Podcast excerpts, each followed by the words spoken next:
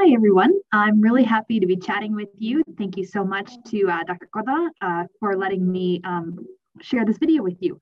I uh, am Brianne Wolf. I work with the CASNR Global Learning Hub.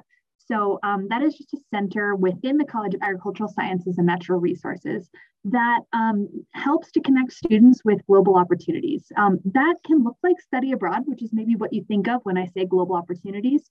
Um, it's not always study abroad. Study abroad is not always uh, accessible to everyone. It's pretty expensive and it's uh, something that you can't do if you have care responsibilities like you're a parent, you're caring for another family member.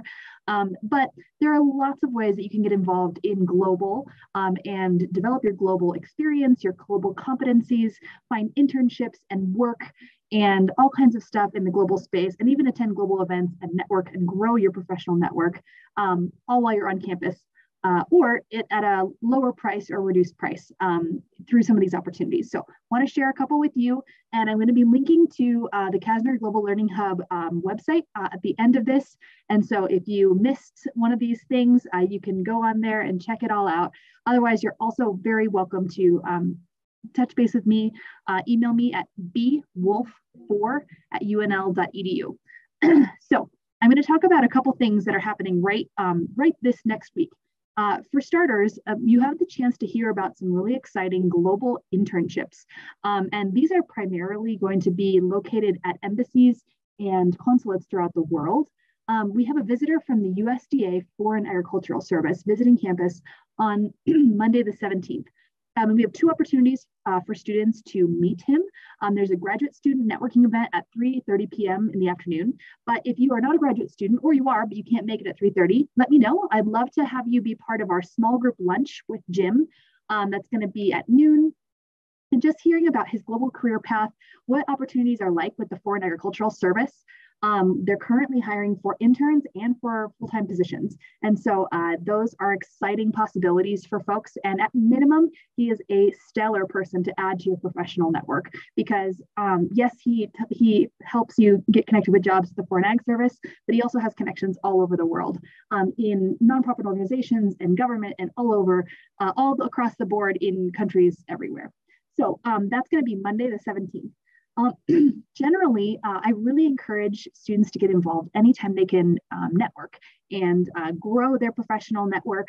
Um, just have this great constellation of contacts out there who they can learn from, um, they might hear about jobs from, or they might even work for someday. But um, folks like that don't always have to be someone you use for a job.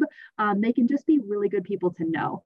So I really encourage you to take advantage of any networking um, sort of opportunity that you can on campus.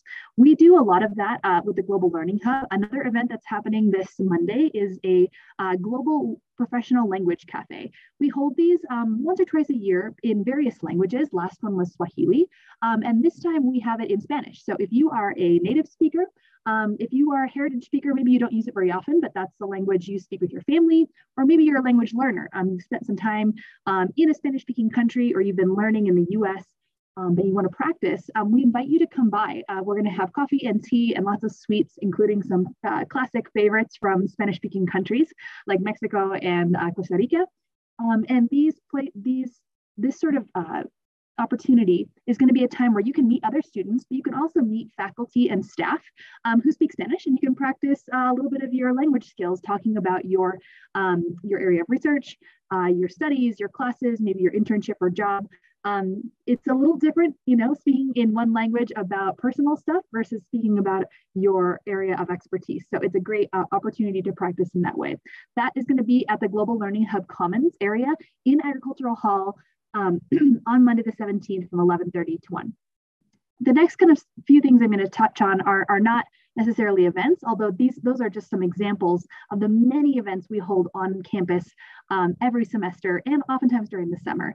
Um, what I'm going to talk about now are some opportunities that are, are currently open and are great possibilities for you to gain global experience and, and develop your competencies either in Nebraska remotely or located abroad. So we'll talk about one that's um, located uh, elsewhere in the world. Uh, there's a really exciting uh, uh, opportunity to do a free, uh, I think, two week intensive summer school um, at the University of Sao Paulo in Brazil. They are longtime partners of the university and um, they hold this really fantastic, intensive, I think it's like 60 total hours um, summer school focused on tropical bio-based agriculture. So if tropical ag is something that's your, that you're interested in and you haven't had a chance to really dig in that much while you've been at UNL, this is a great opportunity for you to get a, an intense and high level sort of overview of tropical ag um, bio-based systems. So this is going to be a thing where you don't have to pay for the program itself. Uh, you just have to get yourself there, get a ticket, and, uh, get a plane ticket, and pay really, really economical um, food and or room and board costs. Um, those are going to be like through the university, uh, and it's a really um, affordable way to get an exciting global experience. If you do that, please let me know because A, I'd just like to know. Um, but B, I would love to talk to you about getting an internship um, paired up with that summer experience. Our partners there have been incredibly generous uh, in offering to create internship opportunities with faculty, um, whether it's more in the research space or more maybe in the industry partnership space uh, for students who want to do their summer school and then spend a little bit more time in Sao Paulo. So that's one opportunity. Another opportunity that is um, remote, uh, you can hear more about during an internship panel this Friday um, the 21st of April. We're going to be holding a digital uh, event looking at lots of different international internship opportunities, and this one's going to be featured. It is with um, a Japanese organization, and it is focused on climate and agriculture. It is primarily remote over a couple of months in the fall, and then you get to actually go travel to Japan um, for I think three to five days for kind of a, a large gathering. Um, I don't have tons of information about that one, but it, it, seems really exciting and is a cool combination of remote and in person. Again, it will be talked about during the internship panel on Friday, April 21st. Um, they're also going to be touching on a cool opportunity to spend time interning, doing some research, but also just kind of learning what it's like to be at a research station in the Bahamas at a shark lab down there. There's also going to be an internship uh, mentioned during that panel about um, doing wildlife conservation work in the Netherlands. Um, and that's through a faculty member, um, Larkin Powell. And so it's always great to, if you have a faculty member who you are working with or who is a mentor for you, um, ask them if they have any international connections. Many, many, many of our faculty do. And they're oftentimes very happy to connect you with some of their international partners. If doing some research uh, with uh, a partner abroad is of interest to you, talk to a faculty member who you've taken classes with or your advisor and see if they have any connections. If they don't, talk to me. We're happy to get you connected. And we kind of track the faculty involvement around the world across the whole Institute of Agriculture and Natural Resources. Um, and so we can tell you if you've got interest in doing some research in Vietnam, we can get you connected with faculty members who collaborate with, uh, with colleagues in Vietnam. More things. There are so many exciting opportunities. Um, if you are interested in more the international trade space of things, um, there are lots of opportunities to be paid uh, and get great professional experience in that space. Um, I highly recommend you check out the Yeutter Institute for International Trade and Finance. Um, they have programming all year long. They have exciting mentorship opportunities, and they even help fund internships that are low paid or not paid in Washington, D.C. related to trade. Um, that's a really cool opportunity that's not going to come around very often. So if a DC internship in the trade and policy space is of interest to you, uh, definitely check out the Yeutter Institute and their Yeutter Student Scholar Award. Um, if you're going to do one of these opportunities and you maybe need to get some language help, but that language is not offered at UNL, definitely talk to me as well. Um, we have some great opportunities through our partners at the Department of Modern Languages um, to be able to take courses in almost any language, and that's including many indigenous languages that are um, indigenous to the US and a few other countries.